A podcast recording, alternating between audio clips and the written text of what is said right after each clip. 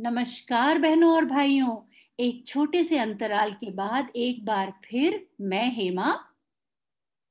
और मैं अंजना, आप पहुँचे हैं अपनी नई पुस्तक, अरे यायावर रहेगा याद, जो कि सच्चिदानंद, हीरानंद, वात्सायन अगे जी द्वारा रचित है, के पहले अध्याय परशुराम से तूरखम को लेकर।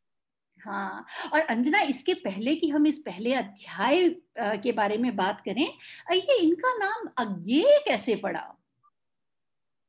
अच्छा तो ये मैं मैं भी जानना चाहती थी तो मैंने थोड़ा टटोला गूगल को तो उसमें ये पाया कि जब ये जेल में थे 1930 से 1933 पिछले बार भी हमने चर्चा की थी ना जेल में भी रहे थे हाँ, हाँ. तो जब ये जेल में कैद थे तो इन्होंने कहानियाँ लिखी कुछ साढ़े सात कहानियों का पता नहीं साढ़े सात क्यों कुछ एक बंच जो था इन्होंने जैनेन्द्र कुमार जी को भिजवाया ठीक हम्म, है हम्म। छपने के लिए विशाल भारत जो कि प्रेमचंद जी संपादित करा करते थे अच्छा। तो तो प्रेम हाँ तो प्रेमचंद जी ने पूछा कि भाई इसमें तो उनको कहानियाँ अच्छी लगी तो उन्होंने पूछा जैनेन्द्र कुमार जी को कि मैं क्या नाम डालूं इसमें तो लेखक का नाम ही नहीं है तो हाँ। तो चूँकि वो जेल में थे तो वो थ्राइज नहीं थे मतलब ये सब चीज़ें भिजवाने के और लिखने के लिए ना पब्लिक डॉक्यूमेंट्स छपवाने के लिए।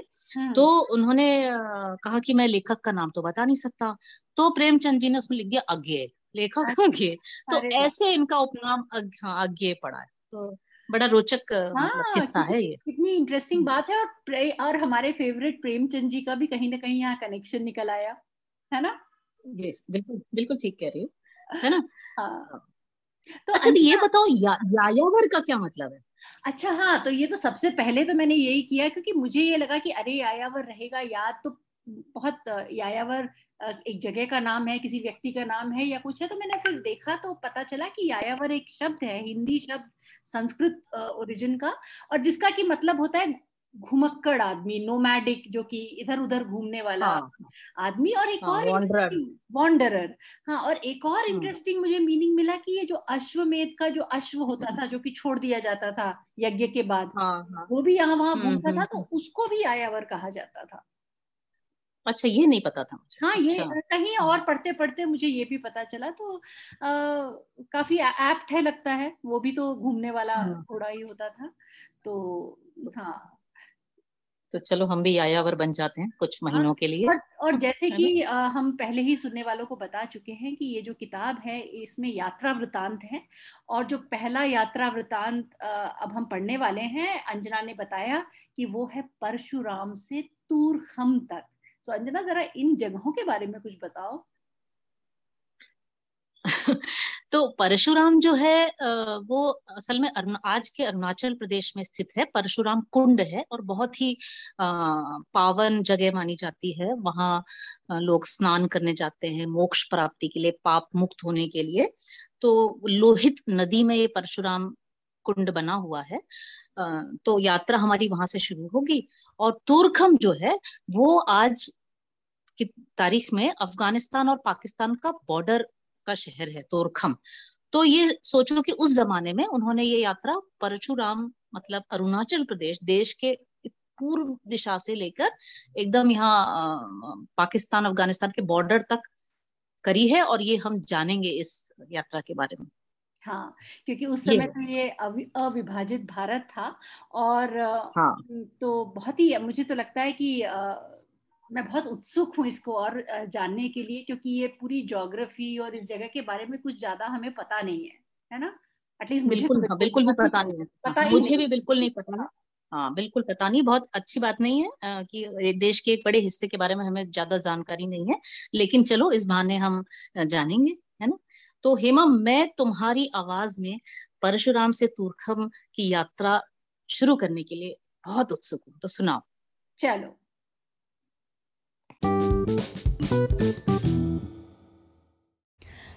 परशुराम से तूरखम एक टायर की राम कहानी। कहते हैं कि सृष्टि की सर्वोत्तम आकृति चक्र है क्योंकि उसका आदि अंत कुछ नहीं है। मैंने देश की भिन्न भिन्न सकरी चौड़ी, कच्ची पक्की, उबड़ खाबड़ सड़कों पर लुढ़कते पुढ़कते अनेकों बार सोचा है कि चक्राकृति में सौंदर्य के लिए बहुत अधिक नंबर चाहे ना भी पाऊँ। अपनी आदि अंतहीन गति क्षमता का दावा तो कर ही सकता हूँ। और यह भी कह सकता हूँ कि स्वयं सुंदर ना होकर भी मैं संसार के अखिल सौंदर्य की नींव हूँ। क्योंकि मैं संस्कृति की नींव हूँ। संस्कृति और सभ्यता के विकास में अग्नि के अवतरण के बाद जो दूसरी पीढ़ी मानव मानव प्राणी चढ़ा, वह मैं हूँ। या यूँ कह लीजिए कि देवताओं के समुद्र मंथन से जैसे सर्वश्रेष्ठ उपलब्धि अग्नि की हुई, उसी प्रकार मानव मन रूपी महासागर के मंथन से जो श्रेष्ठ नवनीत प्राप्त हुआ वह है चक्राकार की उद्भावना। यह मैं कह रहा हूँ तो चक्र मात्र के साधारण प्रतिनिधि की हैसियत से। नहीं तो व्यक्ति रूप में मैं एक अकिंचन यायावर हूँ, और अपने ही जैसे यायावर श्री इन पंक्तियों के लेखक जी का सहारा, क्योंकि मैं उनकी गाड़ी का एक टायर हूँ। और मैं जो राम कहानी कहूँगा, वह भी मेरी राम कहानी इसीलिए है कि वो मेरे चालक की कहानी है। अपने अनुभव को दूसरे के, अपने मालिक के, इतिव्रत के रूप में कहना ही तो मर्यादा संगत है। वैष्णव भक्त जैसे राधा और कृष्ण के जीवन में अपने राग विराग ढाल देते थे, मैं अपने प्रतीक पुरुष को ही आधार बनाता हूँ। तुलना आपको बड़ बोलापन लगे तो ना भूलिए कि जैसा मुरीद होगा वैसा ही पीर होगा उससे बड़ा कहाँ से आएगा mister Peter rolling stone have you any moss? No, sir, no, sir.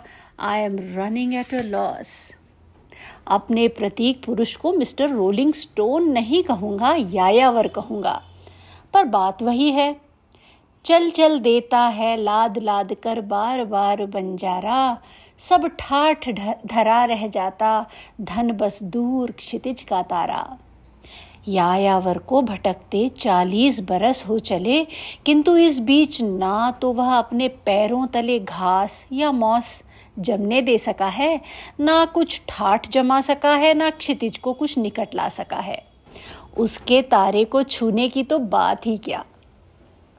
कितने स्थल उसने देखे जहाँ बैठकर ऋषियों ने देहों पर वल्मीक उगा लिए, जहाँ मुनि तपस्या करते करते पाषाण हो गए, जहाँ देवता जमकर पर्वत श्रृंग बन गए, जहाँ मानवों ने ऐहिक कांक्षाओं वासनाओं से मुक्ति पाई। किंतु यायावर ने समझा है कि देवता भी जहाँ मंदिर में रुके, कि शिला हो गए। और प्राण संचार के लिए पहली शर्त है गति गति गति।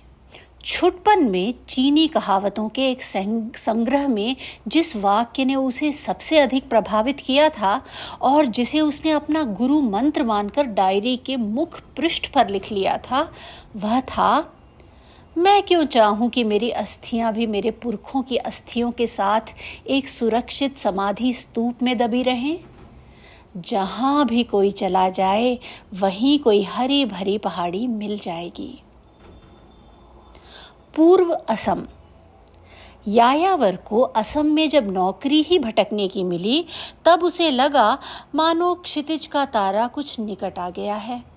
किंतु जब जापानी अभियान बढ़ा और पछाड़ खाकर गिर गया और काम का दबाव भी कुछ हल्का पड़ा, तब उसने समझ लिया कि जल्दी ही इस सीमांत से स्थानांतरित होना होगा।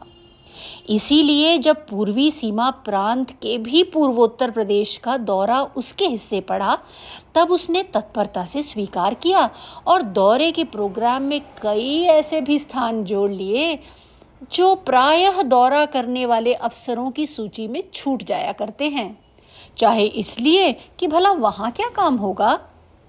और चाहे इसलिए कि कौन आफत का मारा वहाँ जाएगा?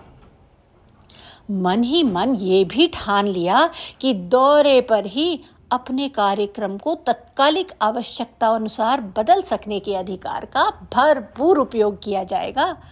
क्योंकि दौरे की पटरी से कुछ इधर या उधर या कुछ आगे ही तो कैसे कैसे स्थान पड़ते हैं। यायावर को इस बार जो ट्रक मिला, उसकी हालत बहुत अच्छी न थी।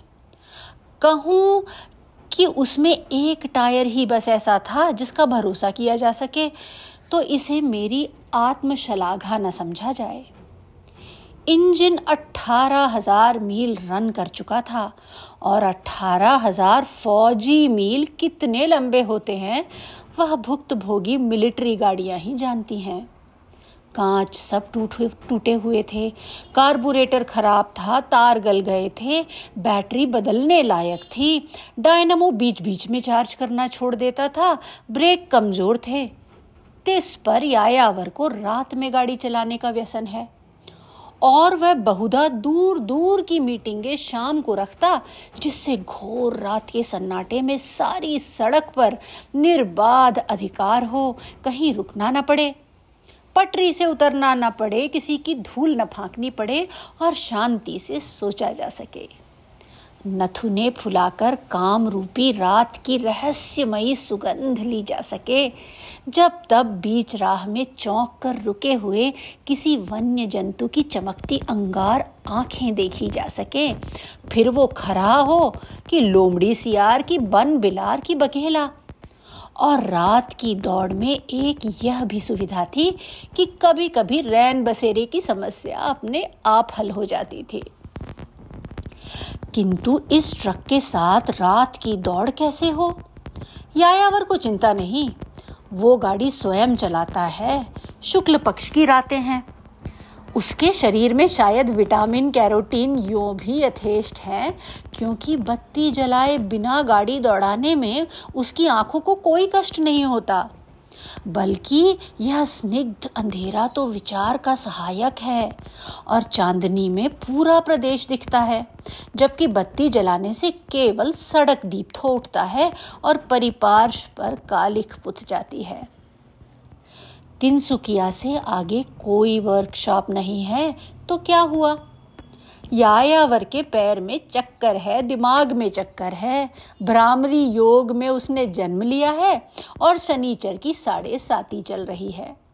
क्या भटकने वाली इतनी शक्तियाँ उसकी रुकी गाड़ी को चला न देंगी? कब उसे उत्तर पूर्व का सीमांत फिर छूना मिलेगा? कब फिर ब्रह्मपुत्र की समतल यात्रा का आरंभ बिंदु? परशुराम का तपोवन और कुंड कुंडिनपुर के उन महलों के अवशेष जहाँ बैठकर रुक्मिणी ने कृष्ण की प्रतीक्षा की होगी। गेंडे, हाथी और मिठून, अरना भैंसा द्वारा सेवित कदली वन आबोर और मिश्मी और खामटी वन्य जातियों के आश्रयदाता सदिया सीमा प्रदेश के दुर्भेद्य जंगल देखने को मिलेंगे। और चार पाँच दिन बाद ही तो माघ पूर्णिमा है, जिस पर जिस दिन परशुराम कुंड पर मेला लगता है, निस्संदेह यायावर का सदिया फ्रंटियर ट्रैक में जाना बहुत ज़रूरी है। वहाँ उसे बहुत काम है और उसके लिए दौरे के प्रोग्राम में हेर फेर करना ही होगा। सैखुआ घाट असम रेलवे की छोटी लाइन का उत्तर पूर्वीय अंतिम स्टेशन है। तिनसुकिया से 50-55 मील रेल की पटरी के साथ साथ सड़क जाती है। राह में डुमडुमा की अमरीकी छावनी और फिर एक बड़ा चीनी शिविर लांग कर अनेक चाय बागान, नदी, उपनदी और बेंत के जंगल पार करके सैखुआ घाट का बंगला पड़ता है। किंतु कोई सोच ले कि घाट पहुँचते ही नदी मिल जाएगी तो भूल करेगा। यद्यपि नाम को घाट के बाद से नदी का पाठ आरंभ हो जाता है दो तीन मील और आगे बढ़कर फिर सड़क खो जाती है। और मीलों रेती में चलना पड़ता है, तब जाकर कहीं ब्रह्मपुत्र का उतारा मिलता है, जहाँ गाड़ी नाव पर लाद कर पार लगाई जाती है। पार उतरकर फिर दो तीन मील रेती और फिर सड़क पर चढ़कर सदिया का छोर मिल जाता है। कुछ आगे बाज़ार है और बाएँ को मुड़कर दो तीन मील जाकर सदिया का दुर्ग, छावनी और कचहरी आदि। यायावर का ट्रक सर्किट हाउस पर जा रुका।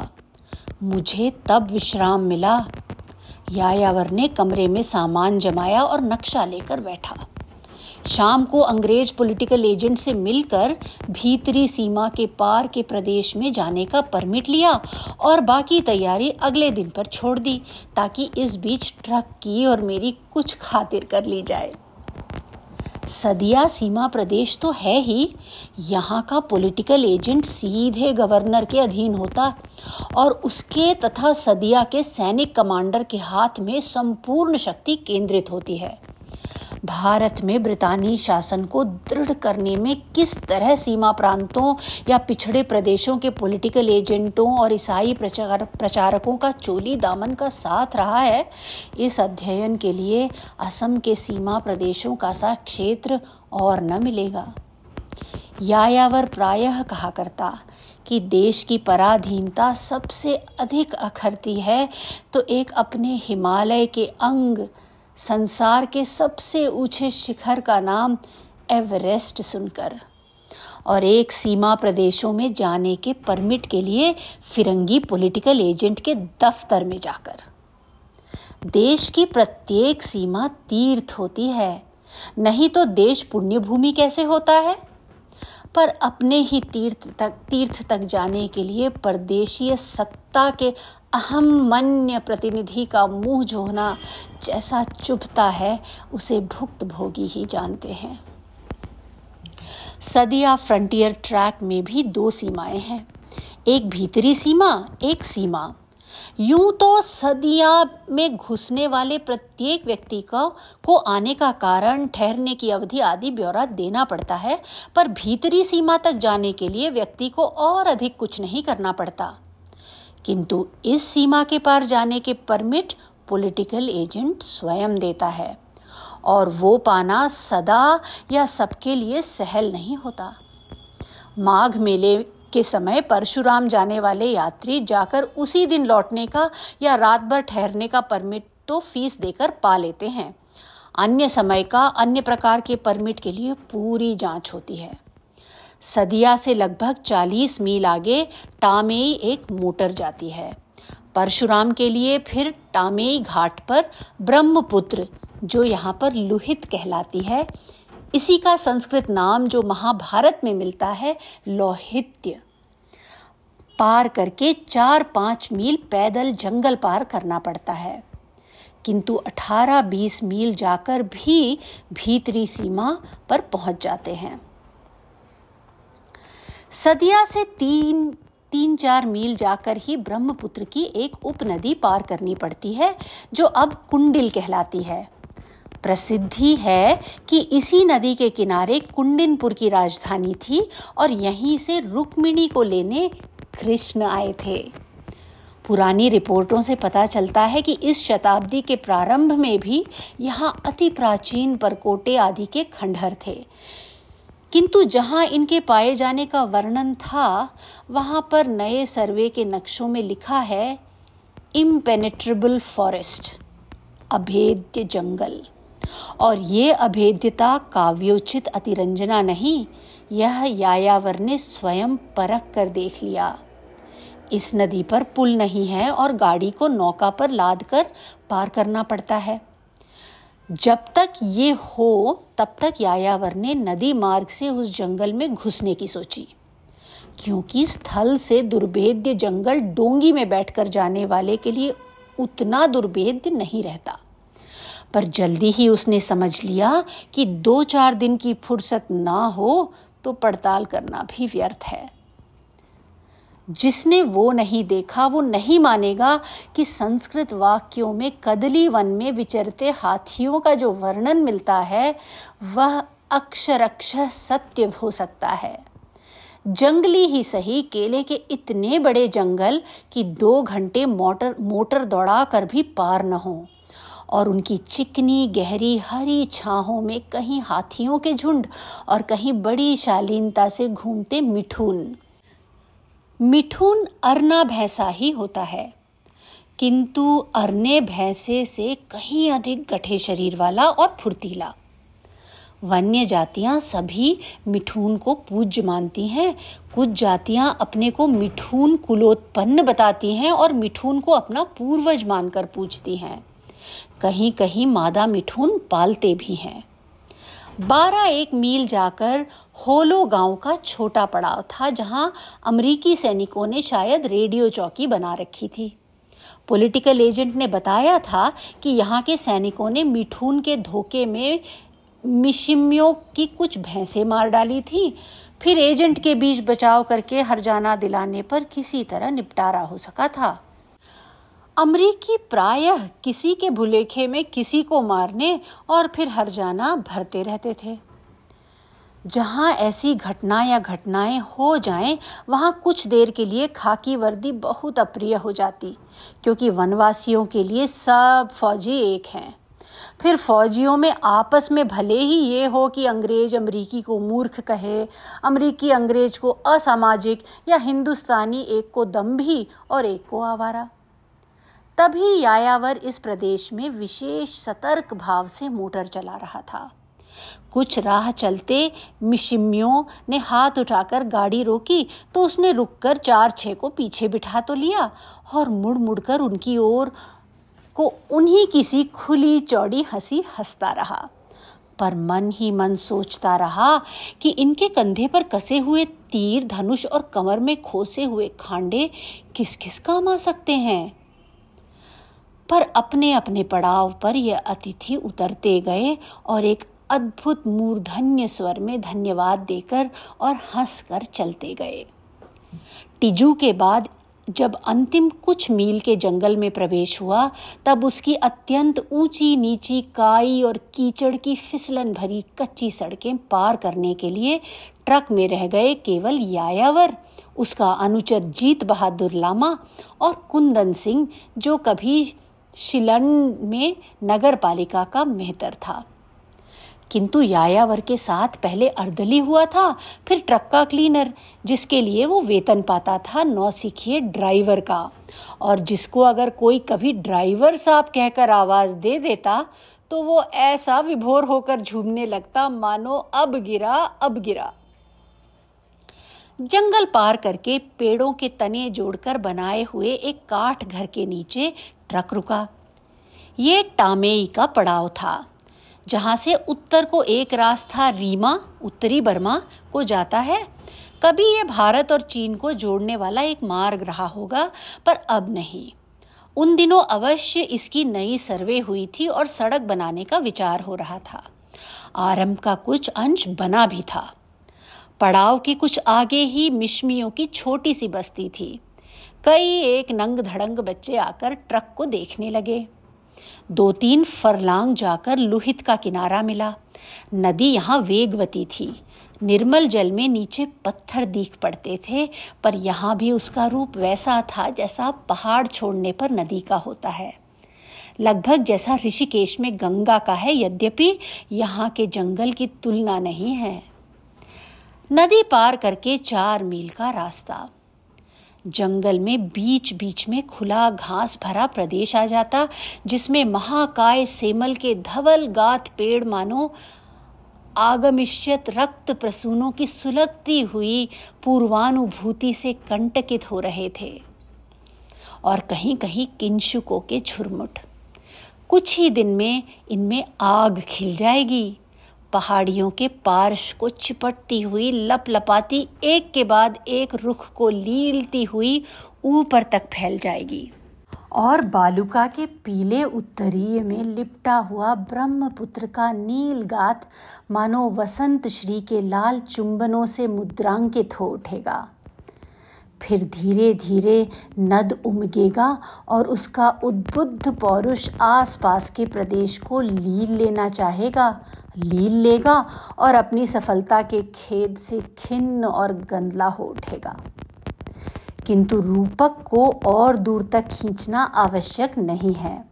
चट्टानों के बीच की गली से होकर यायावर एक कुछ खुली जगह पहुंचकर ठिटक गया है।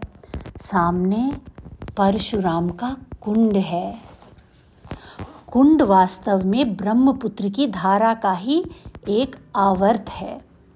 नद जब समतल भूमि में प्रविष्ट होता है, तब मानो महासागर में अपनी चरम निष्पत्ति की खोज में अभिनिष्क्रमण का निश्चय करके भी एक बार वह पीछे मुड़कर महान स्थित चेता हिमालय का दर्शन कर लेना चाहता है, जिसके आश्रय में उसने अपनी लगभग आधी यात्रा हँसते, खेलते, उछलते, कूदते ही तय कर ली है। मंडलाकार घूमकर हिमालय की चरण रज लेकर फिर वह धीर गति से आगे बढ़ जाता है। आवर्त के दाहिनी ओर जहाँ धारा पहले टकराती है, कुछ ऊंचाई पर पहाड़ के पार से एक सोता फूटता है, जिसका जल आकर कुंड में पड़ता है। यह सोता ब्रह्मधारा है। बाईं ओर जिस शिखर के पैर छूता हुआ ब्रह्मपुत्र आगे बढ़ता है, उस पर एक छोटा सा मंदिर है।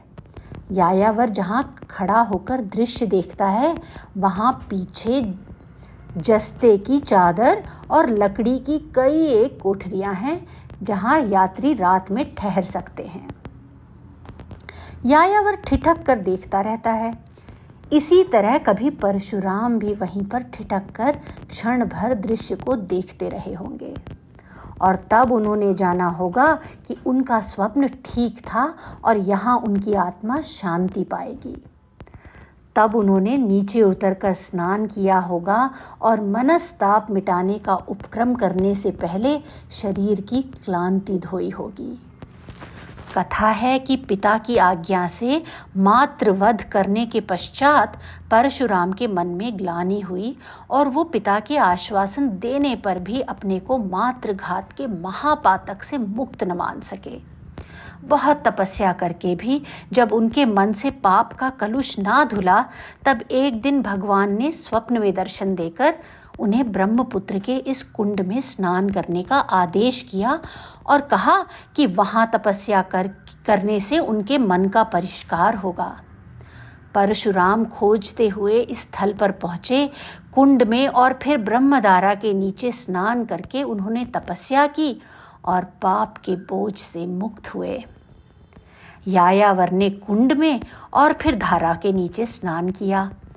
कुंड का जल बर्फ़ सा ठंडा है, सोते का जल गर्म।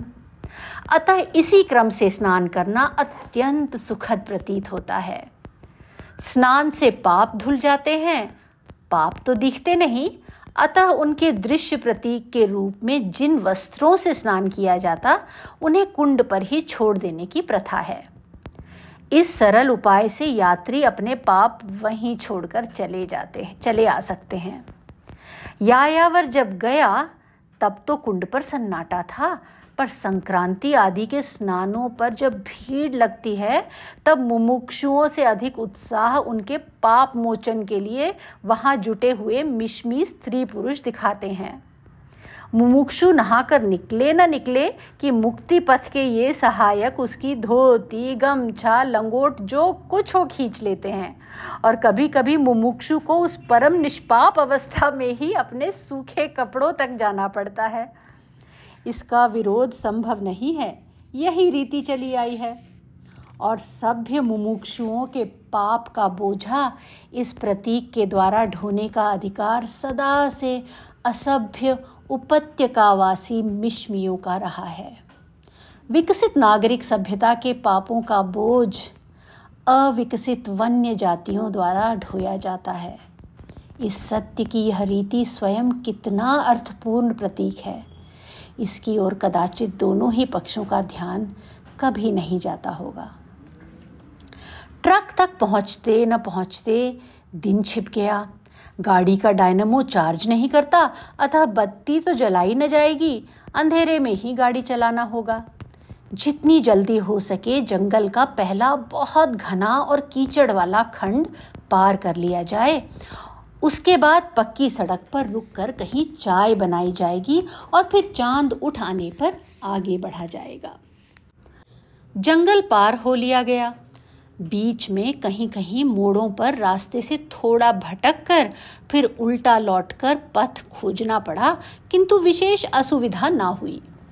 पक्की सड़क पर आकर जल्दी जल्दी चाय पी गई, चाँद निकल आया और रास्ता तथा वन्य प्रदेश कुछ साफ़ दिखने लगा। पर गाड़ी चलाते ही हल्की सी धुंध छाने लगी और दिखना असंभव हो गया। धीरे धीरे चलते रहे आधा रास्ता तय हो चुका था और कुछ मील जाकर होलो गाँव आएगा जहाँ अमरीकी ठिया है और पास ही जंगलों के विभाग का बंगला। हठात स्टीयरिंग लड़खड़ाया और एक शब्द हुआ, जिसकी हिंदी अभिधा धड़ाम से बंगला के ध्वनि अनुसारी फटाश में कहीं अधिक सजीवता है। पंक्चर पंक्चर यायावर ने पहले स्टीयरिंग संभालकर फिर ब्रेक लगा दिए, गाड़ी रुक गई। पहिया देखा गया। अंधकार में औज़ार निकालकर टटोले गए, जैक को धुरी के नीचे रखा गया। जैक नीचा था, नीचे ज़मीन भी पोली थी, उसे जमाने के लिए पत्थर की ज़रूरत होगी। यायावर ने कुंदन सिंह को पत्थर ढूंढ लाने के लिए कहा और स्वयं स्पैनर लेकर नए पहिए को खोलने लगा। नया पहिया पंचर वाले पहियर के पहिए के साथ टिका दिया गया। ढिबरियों को एक एक चक्कर घुमाकर नरम कर लिया गया। अब धुरी उठे तो पहिया खोला जाए। पर कुंदन सिंह का कोई पता नहीं। यायावर ने थोड़ी प्रतीक्षा की, फिर बुनबुनाते हुए जाकर स्वयं पत्थर ढूँढने लगा। पत्थर लेकर लौटा, तब कभी, अभी कुंदन सिंह का कोई चिन्ह नहीं था। यायावर ने पत्थर जमाकर जैक उठाया और पहिए की डिबरियाँ खोलने लगा। स्पैनर के एक एक चक्कर के साथ साथ उसका पारा एक एक डिग्री चढ़ता जा रहा था। सब डिबरियाँ खोलकर जब पहिया गिराया गया, तब अपने बड़े फौजी बूटों को ढबर ढबर बजाता हुआ दो पत्थर उठाए। कुंदन सिंह धुंध में अवतीर्ण हुआ। यायावर ने दांत पीसकर कहा, मिल गए तुम्हें पत्थर? उजड्ड के लिए मुस्कान परमास्त्र है। वो मुस्कान जो स्पष्ट बता देती है कि जब मुझमें अपना दोष समझने की ही बुद्धि नहीं, तब आपका क्रोध कैसे समझूं? वही मुस्कान कुंदन सिंह के चेहरे पर थी। खीसे काट कर बोला, जी, जरा ठहर गया था। यायावर और भी क्रुद्ध स्वर में कुछ कहने ही जा रहा था कि कुंदन सिंह ने वैसे ही कहा जरा सांप लड़ गया था। यायावर अवाक। सांप काट गया। गया नहीं, गया था। वो भी जरा। थोड़ी देर बाद उसे ध्यान हुआ कि इतनी देर में उसने कुछ कहा ही नहीं है, कुछ कहना ज़रूरी है। पर कहे क्या इस आदमी को? अपनी असमर्थता पर गुस्सा ही उसके प्रश्न में प्रकट हुआ। सांप मर गया कि नहीं? इस प्रश्न का अर्थ कुंदन सिंह की बुद्धि के स्पष्टतया बाहर था। उसने अचकचाकर कहा, जी, तुमको जिस सांप ने काटा, वो मर गया कि नहीं? कम से कम दांत तो टूट गए होंगे। कहता हुआ यायावर भी उठा। ट्रक में से पेटी खोल, माचिस, मोमबत्ती, दवा का बक्स आदि निकालकर कुंदन सिंह की टांग देखने पर मालूम हुआ कि सांप ने जीन की पैंट के ऊपर से काटा था। दांत हल्के लगे। चाकू से निशान ज़रा खोलकर उसमें दवा मल दी गई, फिर पहिया फिट करके गाड़ी चली। रात बारह बजे के लगभग कुंडिल नदी पार करके थोड़ी देर में सदिया पहुँच गए। सर्किट हाउस में जो तेल का लैंप जल रहा था, उसकी दीप्ति ऐसी लगी मानो कभी उतना प्रकाश न देखा हो। साथ ही उस ठीक ठिकाने कमरे में दिन भर के जंगल के दृश्य मानो स्वप्न की तरह खो गए। वैसे ही बहिष्कृत हो गए जैसे फिरंगी पॉलिटिकल एजेंटों के दफ्तरों से वनवासी फरियादी ताड़ित कर दिए जाते होंगे। लेकिन यायावर के मन में जो जंगल की पुकार गूंजती है, उसे सर्किट हाउस के कमरे की दीवार नहीं रोक सकती।